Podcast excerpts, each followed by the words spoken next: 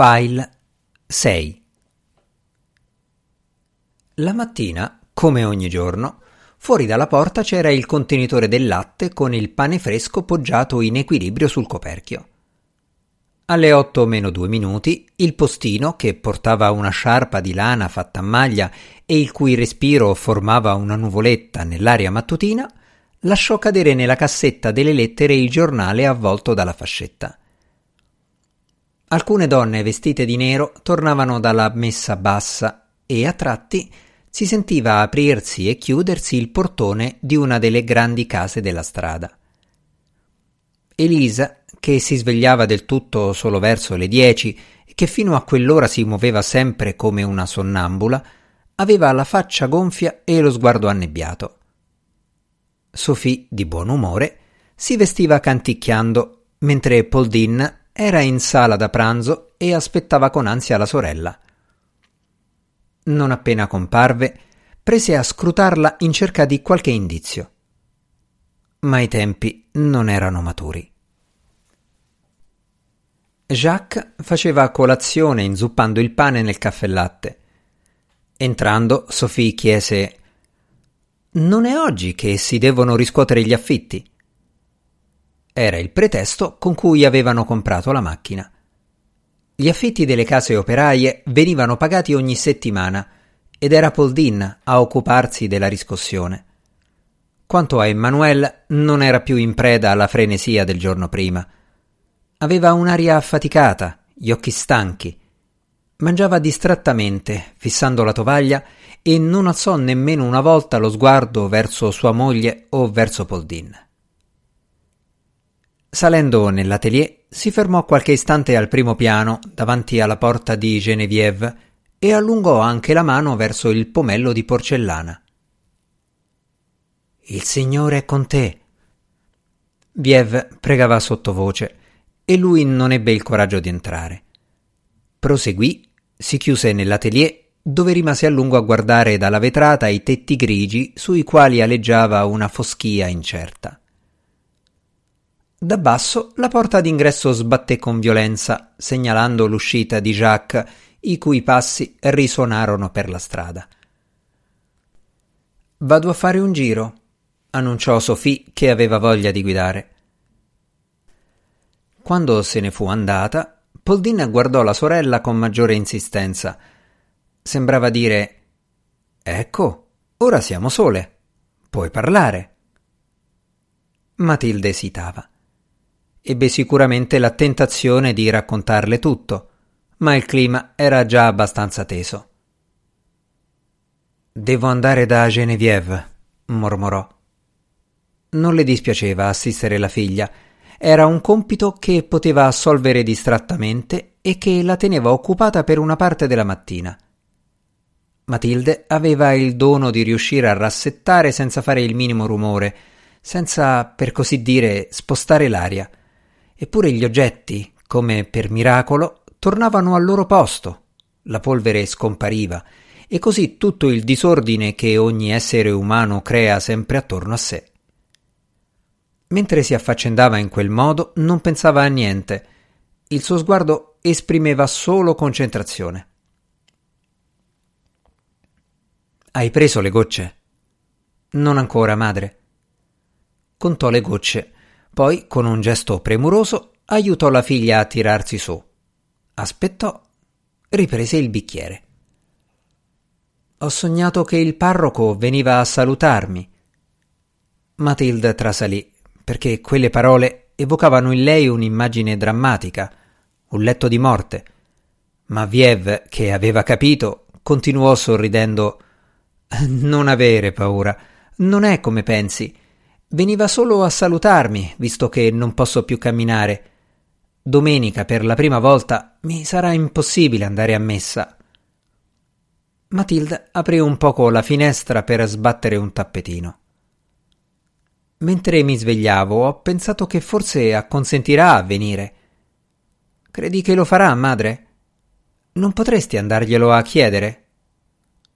Vedremo, promise Matilda che quella mattina era più distaccata del solito dalle cose quotidiane. sembrava davvero scivolare da una parte all'altra della stanza, toccando appena gli oggetti con la destrezza di un giocoliere. In realtà era assente. Aveva la testa inclinata di lato e le labbra tirate, più tirate che mai, in un'espressione che Jacques definiva cinicamente la faccia da mater dolorosa. Ciò nonostante, Genevieve le chiese Cos'è successo ieri sera?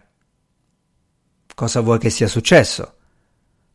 Mi sembra di aver sentito molto tardi la voce di mio padre e stamattina non è venuto a salutarmi. Ah! Si sentì la gonna di Poldin che sfiorava la porta, poi Poldin che entrava nello studio. Matilda si interruppe per un attimo. Quel giorno, nel suo affaccendarsi, c'erano come delle pause. Lavorava, riordinava con più meticolosità del solito per far passare i minuti. Voleva tenersi occupata, ma a tratti sembrava avere la mente altrove. Forse aspettava che succedesse qualcosa, qualcosa che sperava e temeva allo stesso tempo. A un certo punto, vedendola nello specchio, Genevieve ebbe la certezza che sua madre stesse piangendo, anche se non si inghiozzava, non tirava su con il naso e non si strofinava gli occhi, che un attimo dopo erano già asciutti. Era un po' come se la nebbia da fuori fosse penetrata in casa, velando gli oggetti, attutendo i passi e le voci, dando ai gesti una curiosa inconsistenza. Perché Poldin era uscita dallo studio, aveva aperto la porta della camera della nipote e se ne stava lì, immobile, senza dire niente a guardare sua sorella in modo strano. Perché Matilde fingeva di non accorgersene? Perché si metteva a pulire con tanta lena lo sgabuzzino? Madre, che c'è? Niente, non lo so. Poldin se n'era andata. La sentivano fare su e giù nello studio, come se aspettasse ansiosamente qualcosa. Elise era al mercato e Viev, avendo l'impressione di sentire un rumore in casa, trasalì per la paura. C'è un'atmosfera cupa oggi, si scusò. Perché dici così? Non lo so. Deve essere la nebbia. Stamattina non mi andava granché di mangiare l'uovo e adesso me lo sento ancora sullo stomaco. Dov'è Sophie? È andata a spasso. Intanto Poldin era riapparsa e si era piantata sotto l'arco della porta. C'era un che di duro, di insistente nel suo modo di restarsene lì impalata a guardare la sorella. Matilde, disse, che vuoi? Vieni un secondo. Fra un attimo, ho quasi finito. Genevieve non riusciva a capire, ma si sentiva invadere da un crescente senso di malessere e seguiva ogni gesto della madre con aria preoccupata. Poldin era sempre più impaziente. Per due volte rientrò in camera sua e poi tornò indietro. E ormai era chiaro che Matilde continuava a inventarsi nuove cose da fare solo per prendere tempo. Fu in uno di quei momenti in cui Poldin era sulla soglia che al piano di sopra si sentì un rumore, il rumore di una sedia che cadeva. Per qualche istante le tre donne rimasero immobili in ascolto, Viev, più impressionabile, si era portata la mano al petto e sentiva il cuore batterle all'impazzata. Involontariamente aveva lanciato un gridolino e la madre le chiese di nuovo Che hai? Non lo so. Hai sentito? Cosa? È caduta una sedia? Sì, forse. Matilde stava già ricominciando a insaponare la bacinella ma stavolta Poldin si mostrò più categorica. Vieni un attimo, per favore. Lasciarono Genevieve da sola. Lei le sentì entrare nello studio e chiudere bene la porta, dopodiché non riuscì a percepire altro che un mormorio indistinto. Poldin guardava la sorella con piglio severo. Perché non mi vuoi dire niente? Che aspetti? Matilde voltò la testa senza rispondere.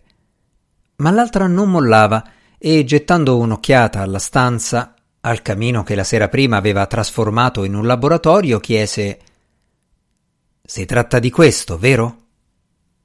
Matilde chinò il capo. Ha confessato.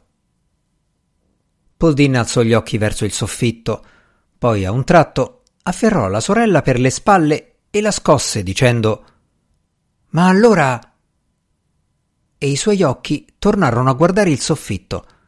Matilde, con uno sforzo, ribatté Allora cosa? La voce era sorda, talmente fredda che Poldin ne fu indignata. Tu l'hai fatto apposta. Si conoscevano da troppo tempo per non capirsi, e Poldin, per la prima volta in vita sua, perse il controllo e si lanciò su per le scale di corsa, tenendosi la gonna con le mani. In camera sua, Genevieve, con gli occhi sbarrati, si sentiva mancare il respiro.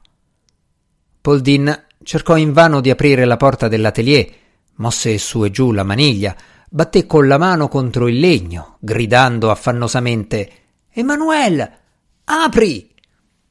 Matilde non salì. Restò in piedi nello studio, ferma nello stesso punto davanti alla porta rimasta aperta. Sentì un rumore nella stanza vicina, un rumore ovattato, seguito da un gemito, e capì che sua figlia, presa dal panico, aveva cercato di alzarsi ed era caduta sul pavimento. Non si mosse. Apri! ripeteva Poldin di sopra. Poi scese e, giunta all'altezza del primo piano, esclamò Vado a chiamare un fabbro. Non pensò che poteva usare il telefono. Uscì e, camminando rasente i muri, si diresse verso una stradina lì vicino, dove sapeva che c'era un fabbro. Parlava da sola, sottovoce, ripeteva cantilenando L'ha fatta apposta. Lo sospettava. Lo sapeva. Matilde, nel frattempo, si era seduta perché si sentiva mancare. Aveva appoggiato i gomiti sul tavolo e dopo un po' la testa le cadde in avanti. Ma non aveva perso i sensi. Era qualcosa di diverso. Un vuoto angosciante, doloroso, una prostrazione insopportabile che però non le impediva di sentire Genevieve che la chiamava. Madre! Sentiva perfino i passi per la strada, i passi di due persone, quelli della sorella e quelli del fabbro che faceva tintinnare il grande mazzo di chiavi. Prego, da questa parte. Sì, all'ultimo piano. Non sappiamo ancora. L'uomo camminava davanti a Poldin, che, passando, lanciò un altro sguardo alla sorella. Armeggiarono a lungo sul pianerottolo dell'ultimo piano. Alla fine si sentì uno scatto, seguito da un lunghissimo silenzio. Madre. Madre. Gridava Genevieve da dietro la porta chiusa della sua stanza. E intanto, al piano di sopra, l'uomo stava dicendo Ci vado io, signora. Lei resti qui. Scese di corsa, continuò a correre anche per la strada. Matilde trasalì avvertendo accanto a sé una presenza immobile, silenziosa. Era Poldin. Poldin che, con il suo contegno, rispondeva a una domanda ancora inespressa. Matilde si passò una mano sulla fronte, fece uno sforzo per alzarsi. Impiccato, disse infine Poldin, alla cornice della finestra. Nessuna delle due riusciva a piangere e la cosa più terribile era lo sguardo d'accusa che Poldin rivolgeva alla sorella. Madre, per carità, madre. Allora Poldin aggiunse Vada lei. Era un modo per dire che si sarebbe occupata personalmente di tutto il resto per prima cosa entrò in camera sua, si guardò allo specchio, si sistemò i capelli e prese uno scialle di lana perché aveva freddo. Salì le scale lentamente, come una persona ormai vecchia. Arrivò al piano di sopra, ma non entrò nell'atelier. Aspettava, sporgendosi appena sopra le circonvoluzioni della ringhiera che serpeggiava fino al pomolo di ottone del pian terreno. Dalla camera di Genevieve giungevano delle grida. Elise non era ancora tornata dal mercato. Alla fine si sentirono i passi di due uomini nel corridoio. La voce del fabbro disse È all'ultimo piano. Qualche secondo dopo, Poldin vide con uno stupore quasi divertito l'uomo che saliva verso di lei, giovanissimo e un po' impacciato. Il dottor Jules non era in casa, spiegò il fabbro. Mi sono ricordato che c'era un nuovo medico proprio lì accanto. Prego, dottore. Il fabbro, per darsi un contegno, raccolse le chiavi e il giovanotto mormorò ingenuamente Dov'è? Non si era accorto che nell'atelier c'era un angolo con il divano. Lì il fabbro aveva adagiato il corpo di Emmanuel Vernès, che nel tragitto aveva perso una delle pantofole di vernice. Potrei avere un po' di luce. L'angolo, infatti, era buio. Poldin girò l'interruttore e al di sopra dello scialle spagnolo che fungeva da copridivano si illuminò una lampada antica di ferro battuto. Senza sapere esattamente quello che diceva, Poldin dichiarò facendosi da parte La lascio lavorare. Se ha bisogno di qualcosa,